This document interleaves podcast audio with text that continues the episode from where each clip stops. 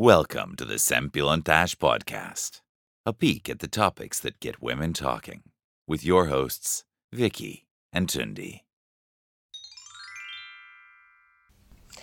Sziasztok, ez itt a Szent Pénylantás Podcast legújabb adása, én Viki vagyok, itt van velünk Tündi. Sziasztok! És a mai napon folytatjuk a beszélgetést Annával és Nórival, a Solution tagjaival, és előzőekben a munkahelyi konfliktusokról, hát kapcsolatokról is, de főként konfliktusokról beszélgetünk, meg picit bemutatkoztak a csajok, és a mai adásban pedig a családi konfliktusokról lenne szó, mert ez az, ami még a munkahelyen kívüli nagyon-nagyon érdekelne minket, ugye mi is ebben élünk, és bár szerintem mind a ketten így, hogy mondjam, de szóval... Jó, Viki! Ebből nem jövök jó. Szóval nem vagyunk tehát jól kezeljük a konfliktusokat, na ezt akartam mondani, és nem akartam magunkat annyira így fölhájpolni, de ettől függetlenül van mit tanulnunk. Úgyhogy azt szeretném első körben megkérdezni, hogy a párok közötti konfliktusok, most ez házas párok, igen. Szóval, hogy... Hogyan rendezzük ezeket a konfliktusokat? Én nagyon sokszor érzem ezt, főleg amiatt a gyerekeink vannak, hogy ez a megóvnám őket ettől, hogy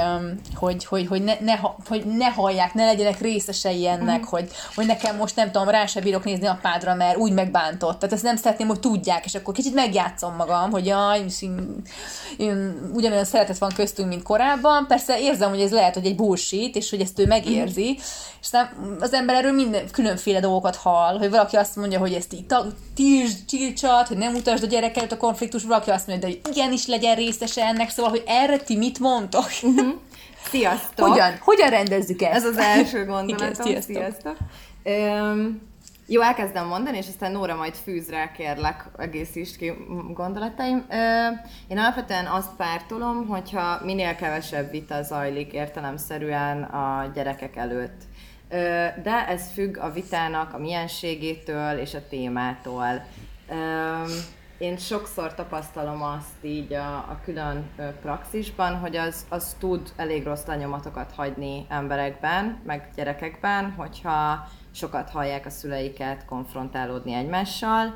Ugyanakkor nem is tartom életszerűnek, hogy ez mindig elkerülhető legyen, mert totálisan nem életszerű, meg az sem baj, hogyha azért a gyerekek találkoznak így a valósággal, tehát hogyha nem egy ilyen rózsaszín felhőben nőnek föl, de még egyszer mondom, tehát szerintem van különbség a között, hogy miért nem vettél tejfölt, 500-szor elmondtam, hogy vegyél már, meg a között, hogy láttam az üzeneteidet és kivel csetelgetsz. Illetve az sem mindegy, milyen stílusban zajlanak ezek a konfrontációk. Úgyhogy én így első blikre nekem ezek a gondolataim, de átadom a szót Nóra, hogyha... Sziasztok! Köszönjük szépen a lehetőséget, és akkor rácsatlakoznék itt Annára ezzel kapcsolatban. Azt gondolom, igen, hogy így az élet, így egyik oldalról ugye nem egy ilyen habos torta, tehát hogy ne neveljük a gyerekeket buborékban, hogy persze, nálunk soha egy hangos szó sem hangzik el, mert hogy nem, egyszerűen nem igaz, hogy nincsen feszültség, vagy lehet, hogy nem egy veszekedés formájában történik, ez tény és van, mert különféle eszköztárakkal tudunk ügyesen konfliktusokat folytatni egy családban. De hogy a gyerekek ezt így megérzik, tehát hogy ne vezessük őket félre, hogy mást kommunikálunk teljesen, mint amit ők éreznek. Hogyha mi azt mondjuk, hogy persze minden tökéletesen rendben van, és közben pedig így vágni lehet a feszültséget, én úgy gondolom, hogy ez összezavarja a gyerekeket, és hogy így attól, hogy azt szoktam mondani, hogy attól, hogy kicsik, attól nem hülyék, tehát hogy így pontosan érzik azt, hogy ez így nem oké.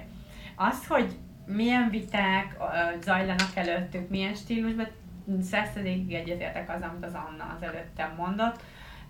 Azzal egészíteném ki, hogy nyilvánvalóan más az, amit így, tehát a gyerek érzelmi érettségétől is függ ez az egész, tehát más az, amit egy 3 éves gyerek előtt lefolytathatunk vitát, és más az, amit mondjuk már egy 16 éves előtt zajlik, mert hogy mást fognak belőle érteni.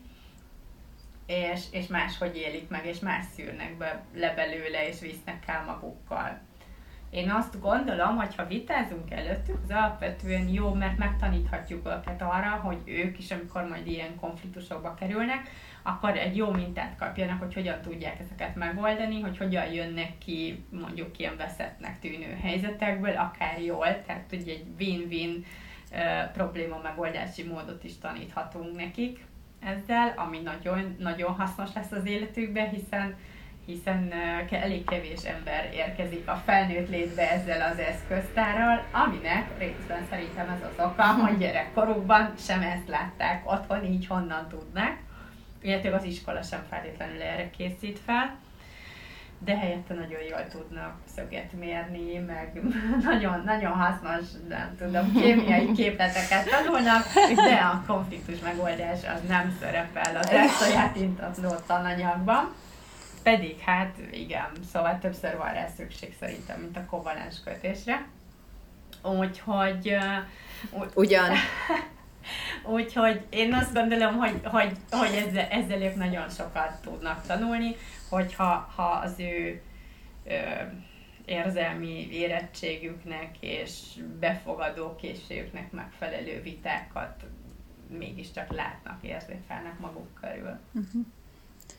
Igen, bár ez nagyon nehéz egyébként, tehát szerintem is, én is inkább azt mondom, hogy veszekedni azért nem, de vitatkozni mondjuk lehet a gyerek előtt, de hogy tényleg azzal, egyben tanító céllal is, hogy tényleg meg legyen a win-win mindenkinek, és hogy egyébként ő azt vigye magával tovább, hogy egyébként nem lenyomni kell a másikat, hanem egy normális hangnemben megoldást találni, tehát hogy tényleg a megoldás központúság így épüljön bele, és azt plántáljuk bele, hogy nem tudom, az óvodában sem biztos, hogy visszaütni kell elsőre, bár most azért itt, ott a felek azért ugye nehezebben tudnak valószínűleg. Asszertíven kommunikálni egymással még?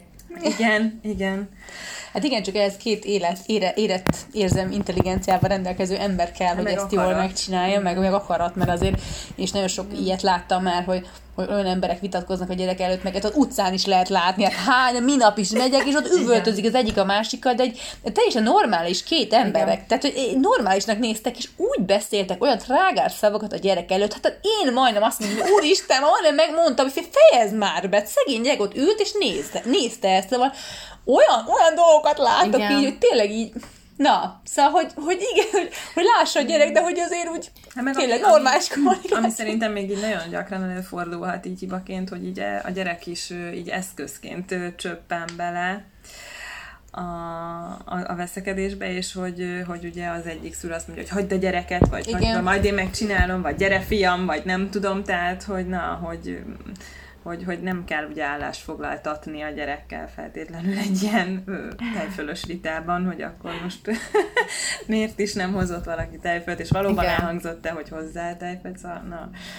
Ugye, te hallottad, hogy én mondtam neki, hogy hozzon tejfölt. Akkor én csak annyival folytatnám itt ezt a gondolatmenetet, hogy ami még én nagyon sokszor megfigyeltem így a konfliktusok kapcsán, hogy nem csak gyerekek előtt, hanem hogy sokszor hajlamosak a párok, azt is gondolom, hogy sokszor akkor, amikor már maga a feszültség köztük olyan mértékű, hogy már nem tudják kizárni a külvilágot, és akár egy baráti társaságba, akár ugye vagy vadidegen emberek előtt, de nagyon sokszor ez a társaságukban is, mindenki előtt megélik ezeket a konfliktusokat, és ez is annyira érdekes, így külső szemlélő. Ez mindenkinek full kellemetlen, és azt is látom, hogy sokszor a pár sem érzi feltétlenül azt, hogy másoknak milyen kellemetlen, és nekünk is volt ilyen bár, hogy mindig mondtam, hogy úristen, hát akkor most inkább nem menjünk, mert megint ez lesz. Mm-hmm. Ott fog ülni, és nézzük, hogy ők veszekednek. És ez annyira kellemetlen. Igen, hogy ilyenkor lenni. Is, nem tudom, ez asszertív kommunikáció, hogy ezt mennyire lehet jelezni feléjük. Én ezen is gondolkoztam, hogy figyeljetek, azért ez így nem oké. Tehát, hogy rendezzétek már el innen négy szem közt, nem? Igen, hát ez nyilván ilyen barátság típus, közelség és egyéb függő. Én azt gondolom, hogyha mondjuk ez az én barátaim között történik, akkor én ezt simán kommunikálom a barátnőmnek, hogy figyelj, ez most már így a sokadik, és nem is azért, mert nekem kellemetlen, hanem mert hogy ez így, mert én meghallgatom, mert én elég sok párt hallgatok egymásra vitatkozni, de hogy ez nekik nem biztos, hogy annyira jó, és hogy ezt lehet, hogy máshol kéne. Van olyan, hogy én azt vettem észre, hogyha ilyen van, az azért van, mert az indulataikat nem tudják annyira kezelni. Tehát, hogy nincs egy ilyen szüneteltetés, vagy egy ilyen bufferidő, amit ők így bele tudnak rakni türelemmel, annak érdekében, hogy kettesbe tudják megbeszélni, és annyira nagy amplitúdóval lesznek idegesek és mérgesek, hogy azt ott hirtelen nem tudják kezelni. De hogy az van, hogy azért ez egy kicsit ilyen veleszületett történet is, tehát hogy amilyen temperamentummal születünk, azt hozzuk, és azt keményen kell tanulni, hogy azt kezelni tudjuk, de nem lehetetlen, tanulható, ez saját tapasztalat. Saját tapasztalat, szóval lehet ezt kordában tartani, de sok esetben ez lehet az ok, hogy ott nincsen bennük türelem, és ott azonnal ki kell, hogy csattanjon, vagy már olyan szintű feszültségben, amúgy is a kapcsolatban, hogy kontrollvesztetnek érzik magukat, és igazából már ezt sem akarják kontrollálni, hogy ki látja, ki hallja.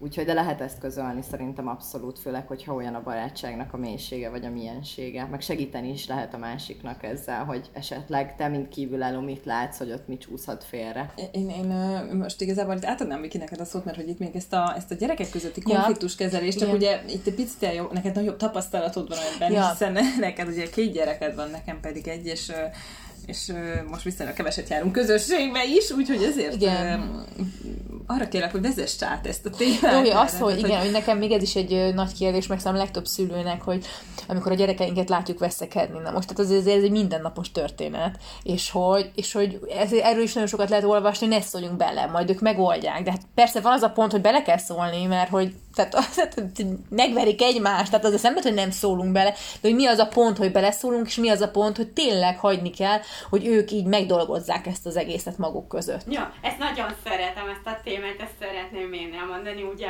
vannak gyerekeim, és így viszont sok vitát sikerült már végignéznem ez alatt a sok témát. Én tehát, hogy nyilván lelki állapot függő nálam is, hogy ebbe így mennyire szeretnék energiát rakni. Amikor végem, akkor azt szoktam mondani, hogy nem érdekel, amíg vér nem folyik, én nem avatkozom közbe, oldjátok meg, hagyjatok békén, de ez a rosszabbik, ez jó, de van olyan, amikor így azt hiszem, hogy ebbe így be kell avatkoznom, és akkor így leültettem őket, és akkor így elkezdem őket így rávezetni dolgokra. Most már ügyesek, mert így felismerik ezt a dolgot, egyszer csak felteszik a kérdést, mama, te most mediálsz minket? És akkor így szoktam röhögni, hogy igen, most ez történik, de hogy ezek mindig nagyon jóak, a gyerekek borzasztóan vevők erre és nyitottak, és akkor így leszoktam őket, tehát hogy az nagyon fontos, hogy ki szoktam őket venni fizikailag is, mondjuk nem tudom, hogyha szobájukban veszekednek, vagy valami olyan helyen, akkor így elmegyünk máshova, megvárom, amíg lehigadnak annyira, hogy szétválasztom őket, ameddig így tudunk már erről beszélni, és amikor lehigadtak annyira, hogy ez így kezelhető, akkor leszoktam őket ültetni, és akkor vannak például ilyen kis szabályok, hogy amit így találok a kezem ügyében, egy tollat, vagy egy kis labdát, vagy amit, akkor az beszélhet, akinél éppen ez az eszköz ott van. És akkor ezzel így ugye rávezettem őket, hogy hallgassák végig egymást. És akkor ezen így szépen végigmegyünk, ezen a történet, hogy mi történt, mondja el az egyik szemszögből, a másik szemszögből, és akkor így megtanulják meghallgatni egymást, hogy a másiknak ez hogy esett, mi történt, és akkor így szépen lassan azért jobban beleavatkozom, mint a felnőttek esetében, de így el tudom őket terelgetni egy ilyen közös jó megoldás, vagy a helyzet feloldása felé, mert hogy nyilván tökre szeretik egymást, meg akkor már úgy lehiggadtak, meg akkor így elkezdik megérteni a másiknak a szempontjait, és akkor egy idő után ez így összeáll nekik, és így kijön a jó megoldás maguktól, vagy segítséggel, de működik. És ez hány éves ilyen... Én is ezt akartam kérdezni. Igen. Hogy hány éves gyerekeknél, bocsánat, de hogy nekem például 3 és 4 éves a 2 gyerekem, hogy mondjuk már ez ilyen kiskorban is, ez így működőképes szerinted? Én azt gondolom, hogy amit már érdemes ott elkezdeni, az, hogy meg tudja fogalmazni, hogy hogyan érzi magát. Tehát, hogy az érzéseit kezdje el tudatosítani, hogy ő most dühös, vagy szomorú. Tehát, hogyha ha már ezt meg tudod neki tanítani, hogy fogalmazza meg, hogy ő az adott helyzetben mit érez, az első lépcső ehhez. És azt már ennyi idősen szerintem így gyakorolható, nyilván segítséggel, de hogy ez tud működni, és akkor minél nagyobbak, annál komplexebb lesz ez az egész, ahogy működik. Én csak annyit szerettem volna mondani, ezt az egyik az érzések megfogalmazását, hogy én felnőtteknél látom azt konzultációkon, hogy az egyik, ami nagyon nehezen megy nekik, és szerintem kiskorban el lehet kezdeni, hogy az érzéseiket tudják megfogalmazni, hogy konkrétan hogyan érzik magukat egy helyzetben. Nagyon sokszor csak annyit mondanak, hogy rosszul, jól.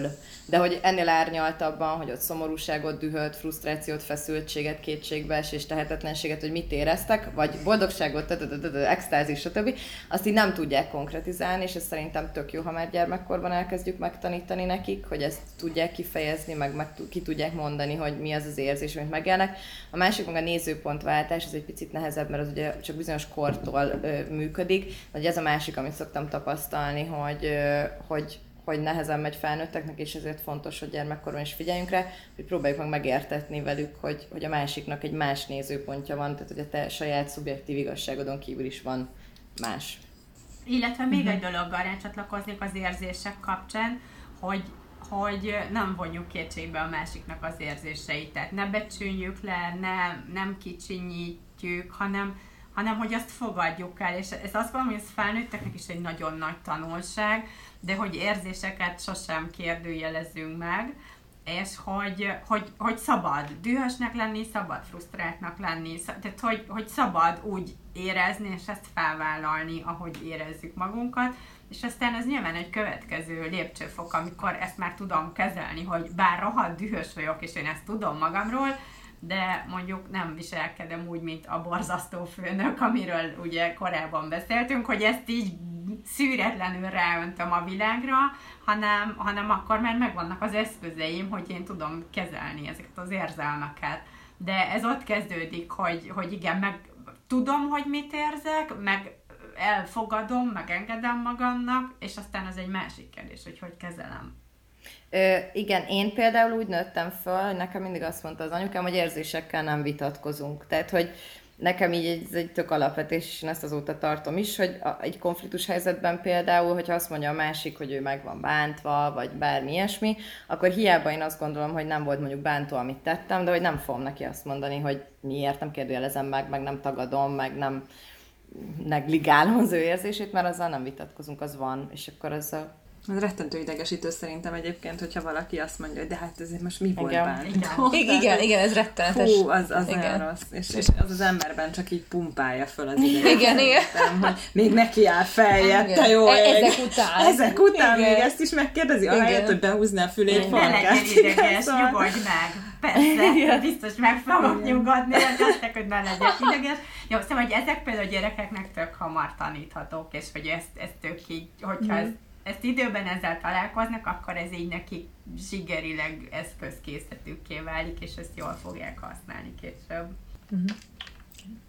Ami még ilyen családi konfliktusoknál így eszembe jutott tök fontos téma, szerintem, hogy amikor ember bekerül egy családba, tehát mondjuk férjhez megy valakihez, és megkapja ugye a másik családját, akkor ugye gyakran tapasztaljuk azt, hogy az a család azért, hát kapjuk, de nem a miénk, tehát hogy akaratlanul is egy konfliktusba kerül, nagyon sok esetben, ugye anyóssal, apóssal, sógornővel, sógorral, és hogy ezt az ember nagyon sok esetben, legalábbis én ezt hallom, hogy nekem hál' Istennek tényleg ez nincs, de nagyon sok embernek van, hogy nem tudja kezelni, mert hogy nem tudja, hogy mondjuk ezt a konfliktust ő hogy rendezze, ő elmondja ő az anyósának, hogy figyelj, nekem ez nagyon nem tetszik ezért és ezért, vagy ne is szólj rá így a gyerekre, vagy ne mondd ezt és ezt, vagy pont, hogy mondjuk a férjét kérje meg, hogy te mondd meg, mert a te családod, és szerintem ez olyan sokszor előjön, hogy ez a te családod, te rendezd el ezt a konfliktust, de hogy nem tudom, hogy valóban ezt így kell-e, vagy mondjuk tegyük föl, hogyha én vagyok, akkor nekem kéne odállnom mondjuk az anyósomhoz, hogy figyelj, ez nem oké. Anna? Nagyon jó a kérdés. Én azt gondolom, hogy szóval, hogy ez is ilyen családspecifikus. Szerintem akkor, hogyha két ember együtt van, és ők alkotnak egy csapatot, akkor az fontos, hogy legyen valamilyen szintű egyetértés, mondjuk a házaspár között, hogy valamelyikőjük szülője mondjuk az zavaró tényező, hogyha ilyen szélségesen akarok fogalmazni. És hogyha már van egy közös álláspont, akkor azt talán jobb, hogyha az a fél képviseli, akinek a szüleiről van szó, az ilyenkor szerintem egy kulcs, hogy ők ketten alkossanak egy egységes álláspontot, mert különben az egyik fél nagyon magára hagyva és kétségbeesve fogja érezni magát. Az pedig, hogy hogyan érdemes ezt kommunikálni, arra megint csak nagyon hasonlóak a válaszaim, de Nóra majd egészíts ki. Tehát a kommunikációnak a miensége az, ami szerintem nagyon fontos, és az, hogy tudjunk határokat húzni. Tehát, hogy fontos az asszertivitás, meg a win-win helyzet kialakítás, de sokszor ez amúgy nem életszerű. Én azt gondolom, hogy itt az, hogy kijelöljük, hogy mi, mint egy szülőpár, mondjuk, ha a gyerekünkre vonatkozóan a nagyszülő valami nagyon más szabályt akar alkalmazni, akkor mi emellett tartsunk ki, mind a ketten legyünk következetesek, és húzzuk meg azt a határt, amit mi megszabunk, meg azokat a kereteket, ami mentén mi nevelni szeretnénk a mi gyerekünket. Szóval kettő dolog jutott az egészszel kapcsolatban eszembe. Az egyik az, hogy ezek általában ilyen érték alapú konfliktusok, amikor egy családban alapvetően mondjuk más értékek dominálnak, lehet ez politika, vallás, vagy bármiféle meggyőződés, amit egyszerűen így el kell fogadnunk, mert hogy mi másban nőttünk fel, náluk így van, nálunk így volt, ezt így meg kell tanulni. Én azt gondolom, hogy ebben nagyon sok elfogadás kell, nyitottság kell, de egy ponton túl így meg kell húzni igen a határainkat, hogy mi az, ami belefér nekünk, és mi az, ami nem fér bele. Az pedig, amikor konkrét helyzetben konfrontálódunk, én is azt gondolom, hogy így alapvetően az a jó, hogyha akinek a családja, ő kommunikálja, de hogyha mondjuk én egy ilyen helyzetbe kerülök, és engem ott ér egy inzultus, akkor én egy felnőtt ember vagyok, és hogy ott van egy ilyen határhúzás dolog, ahol én azt gondolom, hogy én valószínűleg akkor is bele fogok állni, hogyha ez nem az én családom, vagy az én szüleim. Nyilván jó, hogyha ez nem egy veszekedés lesz, ami ilyenkor történik, hanem megint csak az, hogy megválogatom azt, hogy fogalmazok, miket mondok, stb., de hogy meg tudom fogalmazni az igényeimet, és azt, hogy én hogyan érzem magam. Nekem nem jó, hogyha mondjuk a gyerek előtt arról beszéltek, hogy nem tudom micsoda, engem ez kellemetlenül érint, azt szeretném, hogy ne csináljatok ilyet, vagy hogy engem nagyon bánt, hogyha nem tudom, a munkámról lebecsmérlően nyilatkoztok, mert ez nekem fontos.